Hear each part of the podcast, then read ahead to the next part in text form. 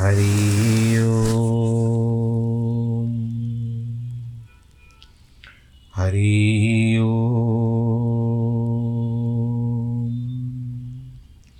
हरि गुरुर्ब्रह्मा गुरुर्विष्णु गुरुर्देवो महेश्वरः गुरुर्साक्षात् परब्रह्म। तस्मै श्रीगुरवे नमः।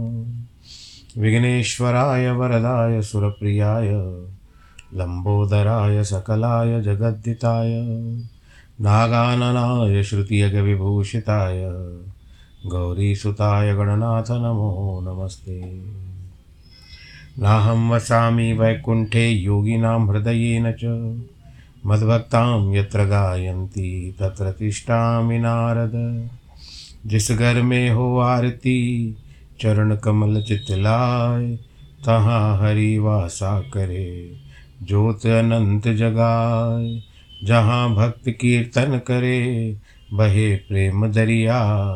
तहाँ हरि श्रवण करे, सत्यलोक से आए। सब कुछ दीना आपने, भेंट करूँ क्या नाथ? नमस्कार की भेंट लो जोड़ू मैं दोनों हाथ, जोड़ू मैं दोनों हाथ, जोड़ू मैं दोनों हाथ। शान्ताकारं भुजगशयनं, पद्मनाभं सुरेशं, विश्वाधारं गगनसदृशं, मेघवर्णं शुभाङ्गं, लक्ष्मीकान्तं कमलनयनं, योगिविरदानगम्यं, वंदे विष्णुं भवभयहरं। सर्वलोकैकनाथं मङ्गलं भगवान् विष्णु, मङ्गलं गरुडध्वज, मङ्गलं पुण्डरीकाक्ष, मङ्गलायस्तनोहरि, सर्वमङ्गलमाङ्गल्ये, शिवे सर्वार्थसाधिके, शरण्ये त्र्यम्बके गौरी, नारायणी नमोऽस्तु ते।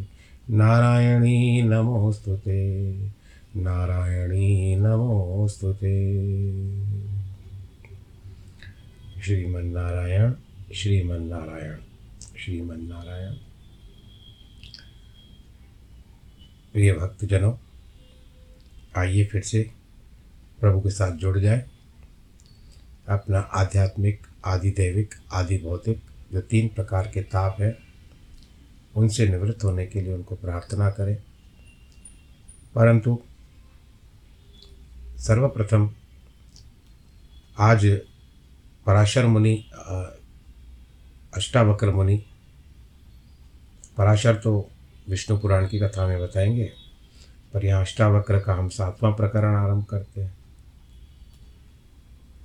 इसमें बताया गया है कि आत्मा जो है अनंत महासागर के समान है, और ये जगत है उसकी लहर के समान है। पहले सूत्र में जनक जी कहते हैं, ये एक एक जब सूत्र, जो प्रकरण आता है कहाँ पर? अष्टावक्र मुनि बोलते हैं, कहीं पर जनक राजा बोलते हैं। तो अब जनक जी का वचन है। मयंत महाबोधो विश्वपोत इतस्ततः भ्रमति स्वांतवातेन न ममास्य सहिष्णुता। मुझ अंतहीन महासमुद्र में विश्वरूपी नाव अपनी ही प्रकृत वायु से इधर उधर डोलती है।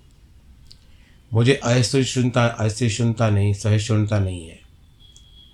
जनक जी कहते हैं कि विश्व अपनी स्वाभाविक गति से चल रहा है। मेरे ज्ञानी हो जाने से विश्व से, विश्व की गति में कोई परिवर्तन नहीं आता। बल्कि मेरी दृष्टि बदल गई है। जिससे पहले मैं इसमें लिप्त था, उसकी गति से प्रभावित था। किंतु अब मैं साक्षी होकर, दृष्टा होकर देख रहा हूँ। अब मैं इसके प्रभावित मैं इससे नहीं होता हूँ। इसमें मेरे, में त्याग, ग्रहण और लय के विचार ही नहीं उठते।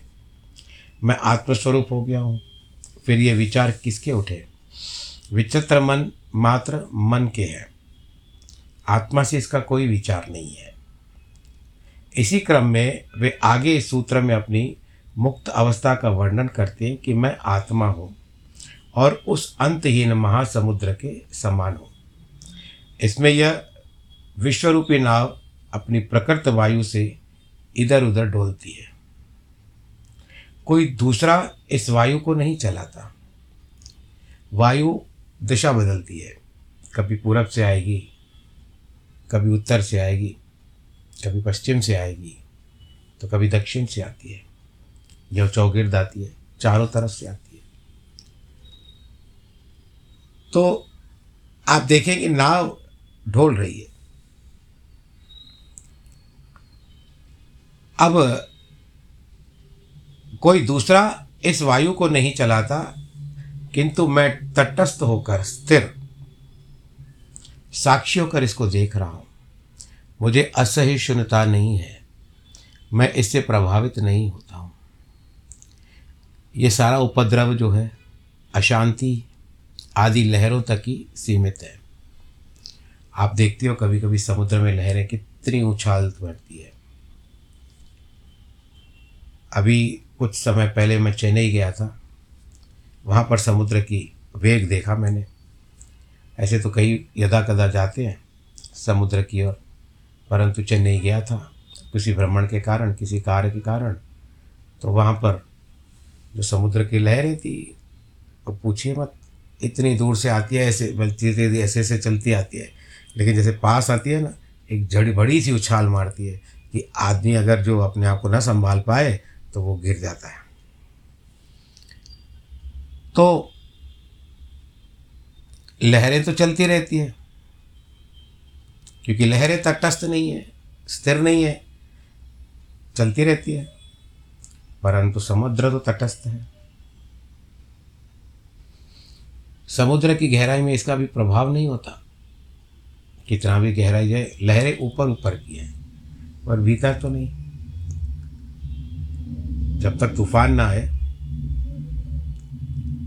जो वहाँ से नीचे से चलता है ना, जिसको आप लोग डिप्रेशन कहते हो तो वो डिप्रेशन जब आता है तो उस समय में बहुत बड़ा उछाल होता है, बरसात हो जाती है। तो भीतर की जो जब होती है, तब तब पता चल जाता है। चक्रवात हो जाता है उसका। तूफ़ान आ जाता है। वो समुद्र की गहराई तक की बात है। परंतु ऐसे वास्तविकता में ऊपर ऊपर का जो ऊपर ऊपर की परतें चलती रहती है, पर उससे समुद्र को कोई फ़र्क नहीं पड़ता है। इसी प्रकार मनुष्य की सारी अशांति का कारण भी मन है। मन में कई कामनाएँ हैं, वासनाएँ हैं, तरंगे हैं, ये उठती रहती हैं। यह मन का स्वभाव है। जो नहीं है, उसकी मांग है, जो उसमें संतोष नहीं है। अधिक चाहिए। कोई धन पाने के लिए अशांत है तो कोई पद पाने के लिए। कोई सम्मान के लिए प्राप्त अशांत है तो कोई धार्मिक व्यक्ति, ईश्वर, तथा मोक्ष पाने के लिए अशांत है। किसी किसी का कार्य में कई प्रकार की अड़चने आती है तो भी अशांत हो जाता है कि क्यों नहीं हो रहा है मुझसे ये काम? मेरा काम क्यों नहीं हो रहा है? न जाने हम लोगों ने क्या कर्म किए हैं। भगवान सबके काम तो करते हैं, पर हमारे काम क्यों नहीं करते हैं? तो ये सारी बातें जो आती है, ये सही सहिष्णुता है। मैं अपने स्वभाव को उपलब्ध हो गया हूँ, स्वाभाविक जीवन ही जी रहा हूँ, अतः मैं पूर्णतया शांत हूँ। मैं शांत होने की चेष्टा भी नहीं करता, जो है ही शांत। अब हम तुषार को लेते हैं, जिस तरह से बर्फ़ होती है। अब आप उसको स्वभाव कैसे बदल, परिवर्तित करोगे? जो ठंडा है, उसको और क्या ठंडा करोगे? उसका तो सहारा लेते हो ना, बाकी वस्तुओं को ठंडा करने के लिए।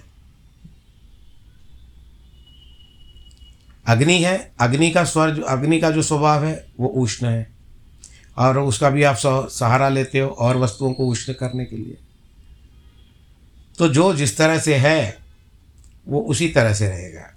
आप अग्नि को बर्फ़ नहीं बना सकते, या जल को बर्फ़ नहीं जल को अग्नि नहीं बना सकते अग्नि को जल नहीं बना सकते। जिसका जैसा स्वभाव है, वो वैसा ही होगा। हाँ कई, कईयों का स्वभाव, मनुष्यों का भी स्वभाव इतना तेज होता है कि कई लोग बोलते हैं, आएगा फिर कुछ कड़ी बातें सुना कड़वी बातें सुना के जाएगा। वो ये सारा मनुष्य के मन में है। ये धारणाएँ सारी मनुष्य के मन में है। दूसरा, किसको नीचे कितना दिखाना है, ये सारी बातें हैं उसके मन में। किसी को आगे बढ़ाने का कोई आपको विरला ही मिलेगा कि चलो भाई, इसका बेचारे का काम हो जाए कोई विरला मिलेगा, लेकिन ज़्यादातर अधिकतर देखा जाओ, जय जाए तो आप यही देखेंगे कि एक को एक काटने में लगा हुआ है, एक दूसरे की टांग खींचने में लगा हुआ है। ये कुछ मैं अपने मन की भी बात बोल रहा हूँ, सब कुछ इसमें लिखा हुआ ऐसा नहीं है। परंतु कुछ उदाहरण याद आ जाते हैं। अब कई लोग होते हैं कि जो हो रहा है ठीक हो रहा है। भगवत गीता में जो ऐसा होता है ना, ज्ञान बात की जाती है, जो हो रहा है अच्छा हो रहा है जो होगा वो भी अच्छा होगा। पर ये सब सोचने का आज वक्त नहीं है। लोग आज प्रतिस्पर्धाओं में, प्रतियोगिताओं में पड़े हुए हैं। कोई भी ठीक नहीं है कहेगा। यदि किसी के अनुरूप आ गया, फैसला आ गया तो दूसरा कहेगा, ये इसने पैसे खिलाए हैं इसको। उसकी चेष्टा चेष्टा ही अशांत हो जाती है। और यहाँ तक कि धमकी भी दे करके जाता है कि मैं तुमको देख लूँगा। तुमने उसके अनुरूप फैसला दिया ना अपना। ये तुमने उचित नहीं किया। अरे कोई चुनाव नहीं है, अच्छे बुरे का कोई भेद नहीं है, कोई संकल्प विकल्प नहीं है, कोई हिंसक नहीं है, कोई अहिंसक नहीं है। हाँ बनने का प्रयत्न करो। अहिंसा परमो धर्म। न संसार छोड़ा, न संन्यास ग्रहण किया। न पश्चाताप करता हूँ न क्षमा याचना, न त्याग, न आग्रह, न ग्रहण। यही आत्मा का स्वभाव है और मैं उसमें स्थित हो गया हूँ, शांत हो गया हूँ। ओम नमो भगवते वासुदेवाय। चलिए, भगवान विष्णु की ओर। पराशर मुनि, मैत्रेय को बताते हैं। तीन प्रकार के दुख होते हैं।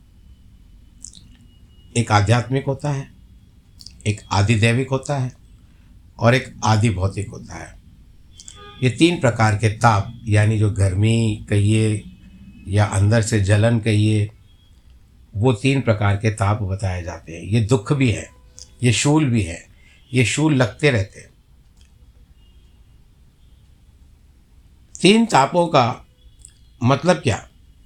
ज्ञान और वैराग्य उत्पन्न होने पर पंडित जन आत्यांतिक प्रलय करते रहते हैं, करते हैं।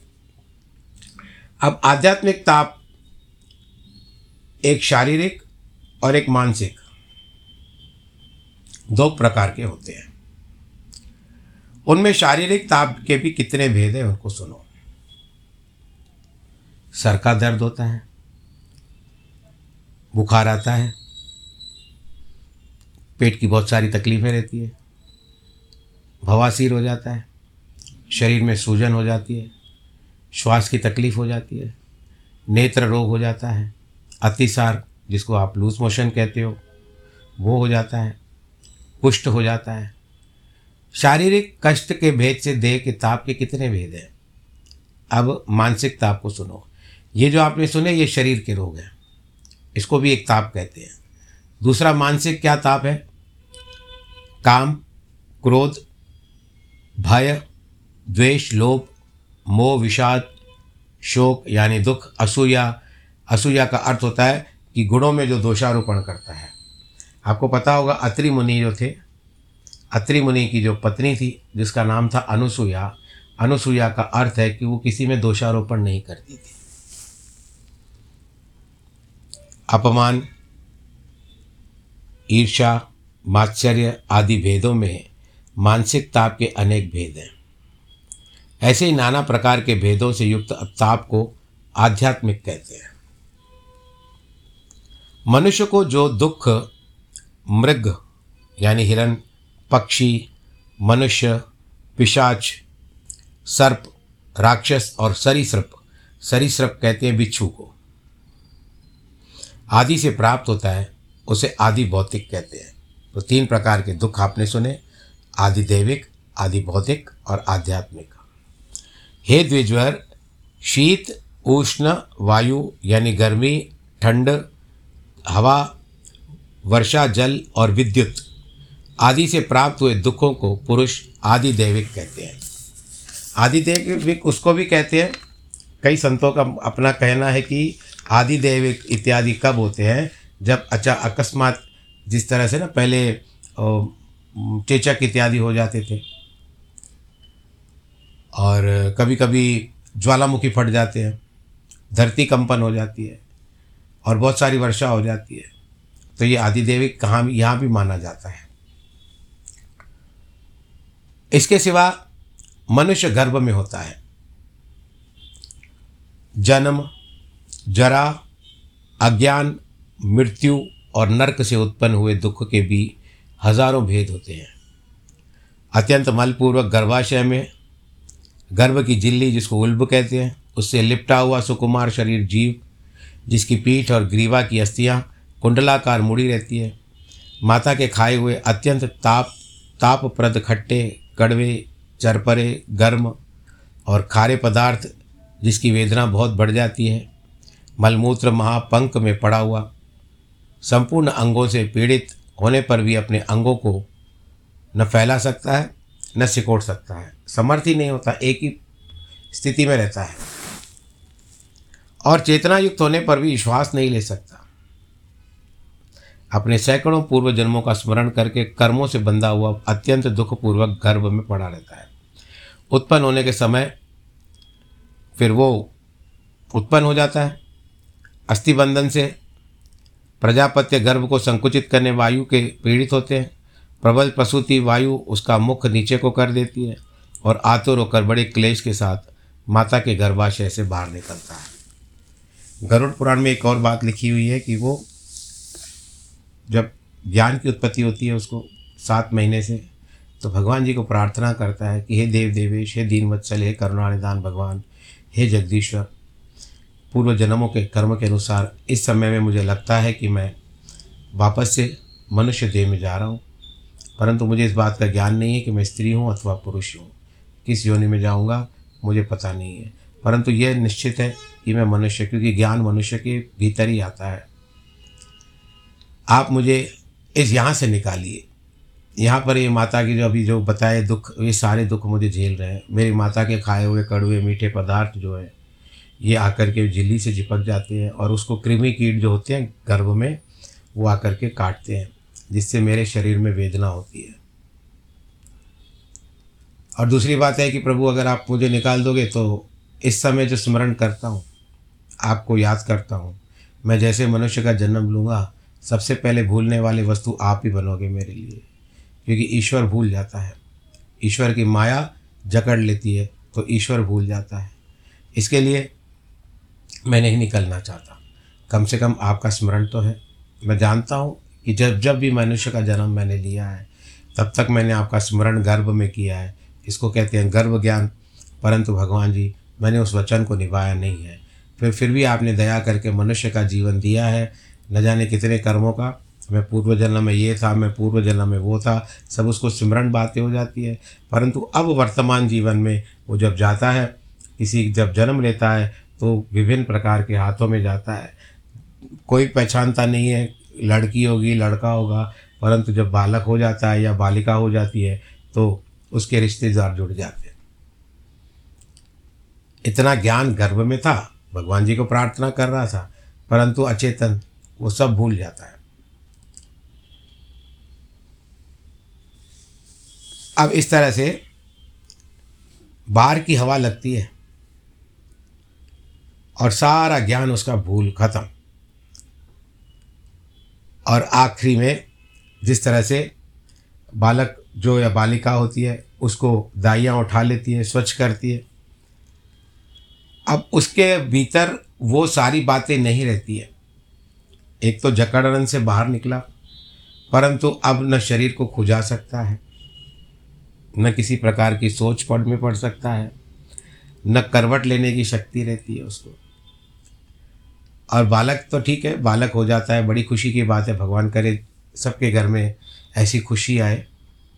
परंतु बालक के कहने का तात्पर्य, हम कितना प्रसन्न होते हैं, करवट बदलते हैं, बालक तो खुश होते हैं, बैठना शुरू करते हैं तो खुश होते हैं तो वो क्रम से सीखता जाता है, करवाता कौन है? आप हम नहीं कराते, प्रकृति। नियम के अनुसार प्रकृति करवाती है उससे। और स्नान इत्यादि भी नहीं कर सकता, मलमूत्र बराबर त्याग नहीं कर सकता। अब इस तरह से वो बिस्तर पर पड़ा हुआ रहता है, मच्छर इत्यादि काट के जाए तो बेचारा वो भी नहीं कर सकता। जन्म के समय अनंतर बाल्यावस्था में जीव आदि भौतिक अनेक दुख भोगता है तो ये शुरुआत होता है आदि भौतिक। अज्ञान रूप अंधकार से आवृत होकर मूढ़ हृदय पुरुष यह जानता है कि मैं कहाँ से आया हूँ, कौन हूँ? हमको भी पता नहीं है कि हम कहाँ से आए हैं। मेरा स्वरूप क्या है? किस बंधन से हूँ? इस बंधन का कारण क्या है? अथवा अकारण प्राप्त हुआ है, मुझे क्या करना चाहिए? या क्या न करना चाहिए? तथा क्या करना, कहना चाहिए, क्या न कहना चाहिए? धर्म क्या है? अधर्म क्या है? किस अवस्था में मुझे किस प्रकार रहना चाहिए? क्या कर्तव्य है? क्या अकर्तव्य है? तो ये सारा दोषमय है शरीर।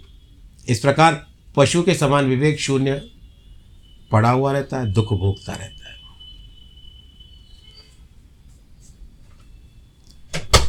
अज्ञान तामसिक भाव विकार है, अतः अज्ञानी पुरुषों की तामसिक कर्मों के आरंभ में प्रवृत्ति होती है और वैदिक कर्मों का लोप हो जाता है। और अगर तामसिकता में गया तो जो उसके सिखाए गए संस्कार है, उनको भी भूल जाता है, जैसे धुंधकारी था। ब्राह्मण का बेटा होने के बाद भी श्रीमद् भागवत में जो कथा आती है, ब्राह्मण का बेटा होने के बाद भी उसके भीतर कोई भी ब्राह्मणत्व का गुण नहीं था। क्योंकि उसकी माता ने उसको संस्कार ही ऐसे दिए। तो बड़ा कर्म होता है पहले, क्योंकि कहा जाता है कि पहली गुरु जो होती है, माँ होती है। परंतु जब बेटा बिगड़ जाए तो कितना भी आप माँ प्रयत्न करे। इसके लिए आप उसको प्रतिद्वंदी मत बनाओ बचपन से लेकर के। इसने तुमसे, तुम्हारे साथ ऐसा किया है। यहाँ पर हम गांधारी की बात भी करते हैं कि गांधारी ऐसी नहीं थी कि अपने पुत्र को जो महाभारत में बात आती है कि हमारे पुत्र, तुम आगे बढ़ो, ऐसा वो कभी नहीं करती थी। परंतु सिखाने वाला कौन था? दुर्योधन का मामा कंस। शकुनी। कृष्ण का एक मामा कंस थे, परंतु शकुनी ने पूरी उल्टी पट्टी पढ़ा दी थी कि अधिकार तुम्हारा है, जिसके कारण वो दुर्बुद्धि बन गया। और मनुष्य मनुष्य जन्मों के कर्म लोक का फल नरक बतलाया गया, इसीलिए अज्ञानी पुरुषों को इस लोक और परलोक में दोनों जगह अत्यंत दुख भोगना पड़ता है। शरीर के जरा जर्जरित होने जाने पर भी पुरुष के अंग प्रत्यंग शिथिल हो जाते हैं। अब चलो, जवानी जीत आपने जो बचपन खेल लिया, जवानी को भी पार मात दे दी, अब आ गया बुढ़ापा। पहला घंटा बचपन, दूसरा जवानी, तीसरा बुढ़ापा। शरीर शिथिल हो जाता है, वो शक्ति नहीं रहती है। और शिथिल होते जाते हैं, दांत निकलते जाते हैं, शरीर झुरिया हो जाती है, नाड़ियाँ का बंद होना शुरू हो जाता है।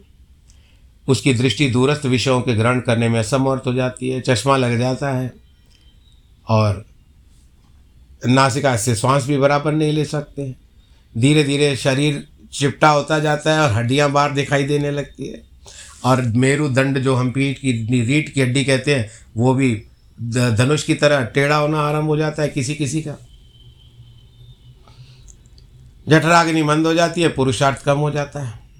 भले कितना भी पहलवान था सौ किलो वज़न उठा सकता था, डेढ़ सौ किलो वज़न उठा सकता था, नहीं हो रहा है अभी। उसका चलना फिरना खत्म हो गया, लाठी का सहारा है। उठना, बैठना, सोना, चेष्टाएँ, कठिनता से होती है। नेत्रों की शक्ति खत्म हो चुकी है। मरणासन हो जाता है, स्मरण शक्ति खत्म हो जाती है। उसी समय अनुभव किए हुए पदार्थों को भूल जाता है। उसे अच्छे वाक्य उच्चारण करने में महान परिश्रम होता है। श्वास और खांसी आदि के कारण कष्ट होता है। दिन रात जागता है स्वयं भी दुखी होता है कभी कभी दूसरों को भी दुखी कर देता है। वृद्ध पुरुष औरों की सहायता के लिए उठ नहीं सकता, औरों को बिठाने के लिए बैठ नहीं सकता, और अपने सेवक और स्त्री पुत्र आदि के लिए अनादर का पात्र बन जाता है।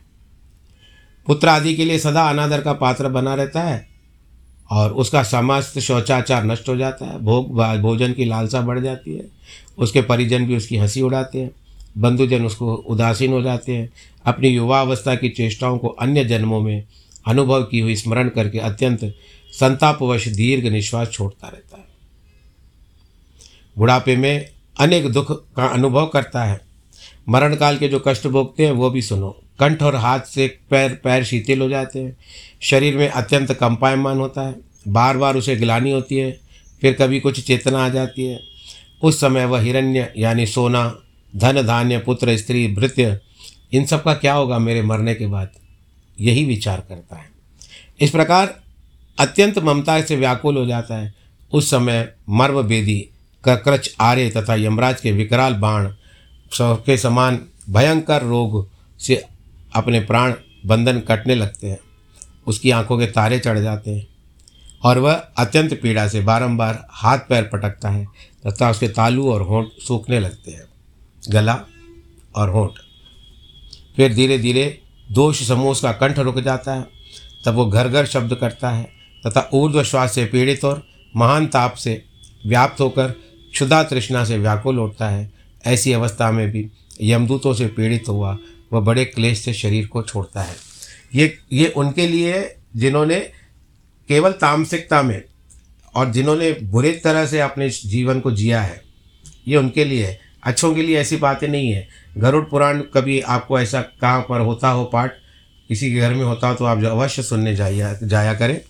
वहाँ पर आपको बहुत सारी बातें पता चल जाएगी। मरण काल में मनुष्य को एक ऐसे ही भयानक कष्ट भोगने पड़ते हैं और नर, मरने के उपरांत वो नरक में जाता है। यम किंकर आदि पाशों से बांधते हैं, फिर उसके दंड प्रकार प्रहार सहने पड़ते हैं। यमराज का दर्शन होता है और चलता जाता है। फिर तप्त बालू का अग्नि यंत्र इत्यादि, उसको बहुत सारे रास्ते पार करने पड़ते हैं। केवल नरक के ही दुख हो तो सात सौ सौ बात नहीं है। स्वर्ग में भी पतन भय लगे रहते हैं। शांति नहीं मिलती है स्वर्ग में भी। नरक तथा स्वर्ग भोगों के अनंतर का बार बार गर्भ आता है, जन्म ग्रहण करता है, फिर भी गर्भ में ही नष्ट हो जाता है। कभी कभी जन्म लेते ही मर जाता है। जो उत्पन्न हुआ वह जन्मता है बाल्यावस्था में युवा अवस्था में मध्यम अवस्था में अथवा जराग्रस्त होने पर अवश्य मर जाता है। जब तक जीता है, तब तक नाना प्रकार के कष्टों से गिरा रहता है। किस तरह की कपास का बीज तंतुओं के कारण सूत्रों में गिर जाता है। द्रव्य के उपार्जन, रक्षण और नाश में तथा इष्ट मित्रों को विपत्तिग्रस्त होने पर मनुष्य अनेकों दुख उठाते पड़ते हैं। मनुष्य को जो जो वस्तुएँ प्रिय हैं, सभी दुख रूपी वृक्ष का बीज ही रहती है। स्त्री, पुत्र, मित्र, अर्थ, ग्रह, क्षेत्र, धन आदि से पुरुषों का जैसे दुख होता है, वह सुख नहीं सुख नहीं हो सकता। इस प्रकार सांसारिक दुख रूप सूर्य के ताप से जिनका अंतकरण तप्त होता है, वह पुरुषों को मोक्ष रूपी वृक्ष की घनी छाया को छोड़कर सुख कहाँ मिलेगा। मेरे मत में गर्भ, जन्म और जरा आदि स्थानों में प्रकट होने वाले आध्यात्मिक त्रिवित दुख समूह की एकामात्र, एकमात्र सनातन औषधि भगवत प्राप्ति का ही प्रावधान करना चाहिए। इसीलिए पंडित जन सदैव आपको यही कहते हैं कि कलयुग केवल नाम आधार, हम कलयुग को भी इसमें जोड़ लेते हैं कि कलयुग केवल नाम आधार, सुनर सुनर, सुमर सुमर नर उतरे पारा। ज्ञान दो प्रकार के, एक शास्त्रजन्य और विवेक। शब्द ब्रह्म और शस्त्रजन्य है, पर ब्रह्म का बोध विवेकज है। हे विप्रशय, अज्ञान, घोर अंधकार के समान जो नष्ट होते हैं, शास्त्रजन, दीपकवत और विवेकजन सूर्य के समान है। हे मुनिश्रेष्ठ, इस विषय में वेदार्थ स्मरण मनुजन मनु जी ने कहा है। बताता हूँ, सुनो। तो इस तरह से ब्रह्म भी दो प्रकार के हैं शब्द ब्रह्म और पर ब्रह्म। अथर्ववेग की श्रुति है कि दो प्रकार की है, विद्या दो प्रकार की, एक परा और एक अपरा। परा से अक्षर ब्रह्म की प्राप्ति होती है और अपरा ऋग्वदी, ऋगादि वेद त्रय रूपा है जो अव्यक्त, अजर, अचिंत्य, अज अव्य अन्यदेश अरूप, पाणी, पादादि शून्य, व्यापक, सर्वगत, नित्य भूतों का अधिकरण, जो संपूर्ण व्याप और व्यापक प्रकट हुआ है, उसे पंडित जन ज्ञानों से ज्ञान नेत्रों से देखते हैं और परम धाम परम परम ब्रह्म है। मुमुक्षुओं को उसी ध्यान करना चाहिए। वही भगवान विष्णु वेद वचनों के प्रतिपादित अति सूक्ष्म परम पद है। परमात्मा माँ का वह स्वरूप भगवत का शब्द है। वाच्य है। इस तरह से ऐसे स्वरूप बताए गए हैं। तो ये सारी बातें जो है, ये आपको अनेक प्रकार के शास्त्रों में और अनेक प्रकार के पुराणों में आपको मिल जाएगी। इसका सारा समूह है। कितना पढ़ोगे? पढ़ते जाओ पढ़ते जाओ पढ़ते जाओ। परंतु पढ़ने के बाद उसका मनन भी करिए, करना आवश्यक है। पढ़ करके या सुन करके एक तरफ़ रख लिया, अरे ये तो सुना हुआ है। लेकिन वक्त पर कभी कभी कोई वस्तु जब हमको आवश्यकता होती है कि याद नहीं आती है तो इसके लिए अपनी स्मरण शक्ति को मज़बूत रखिए और धीरे धीरे के साथ रहिए। सबका विचार करते रहिए। और भगवान जी से शक्ति प्राप्त कीजिए कि हम जो भी शक्ति अर्जित करते हैं, इतनी शक्ति हमें देना दाता। मन का विश्वास कम, कमज़ोर होना। तो ये सारी बातें आएगी। भगवान जी का विश्वास, आत्मविश्वास के साथ रूप में बदल दो। जिनके जन्मदिन और वैवाहिक वर्षगांठ है बहुत बहुत बधाई। नमो नारायण।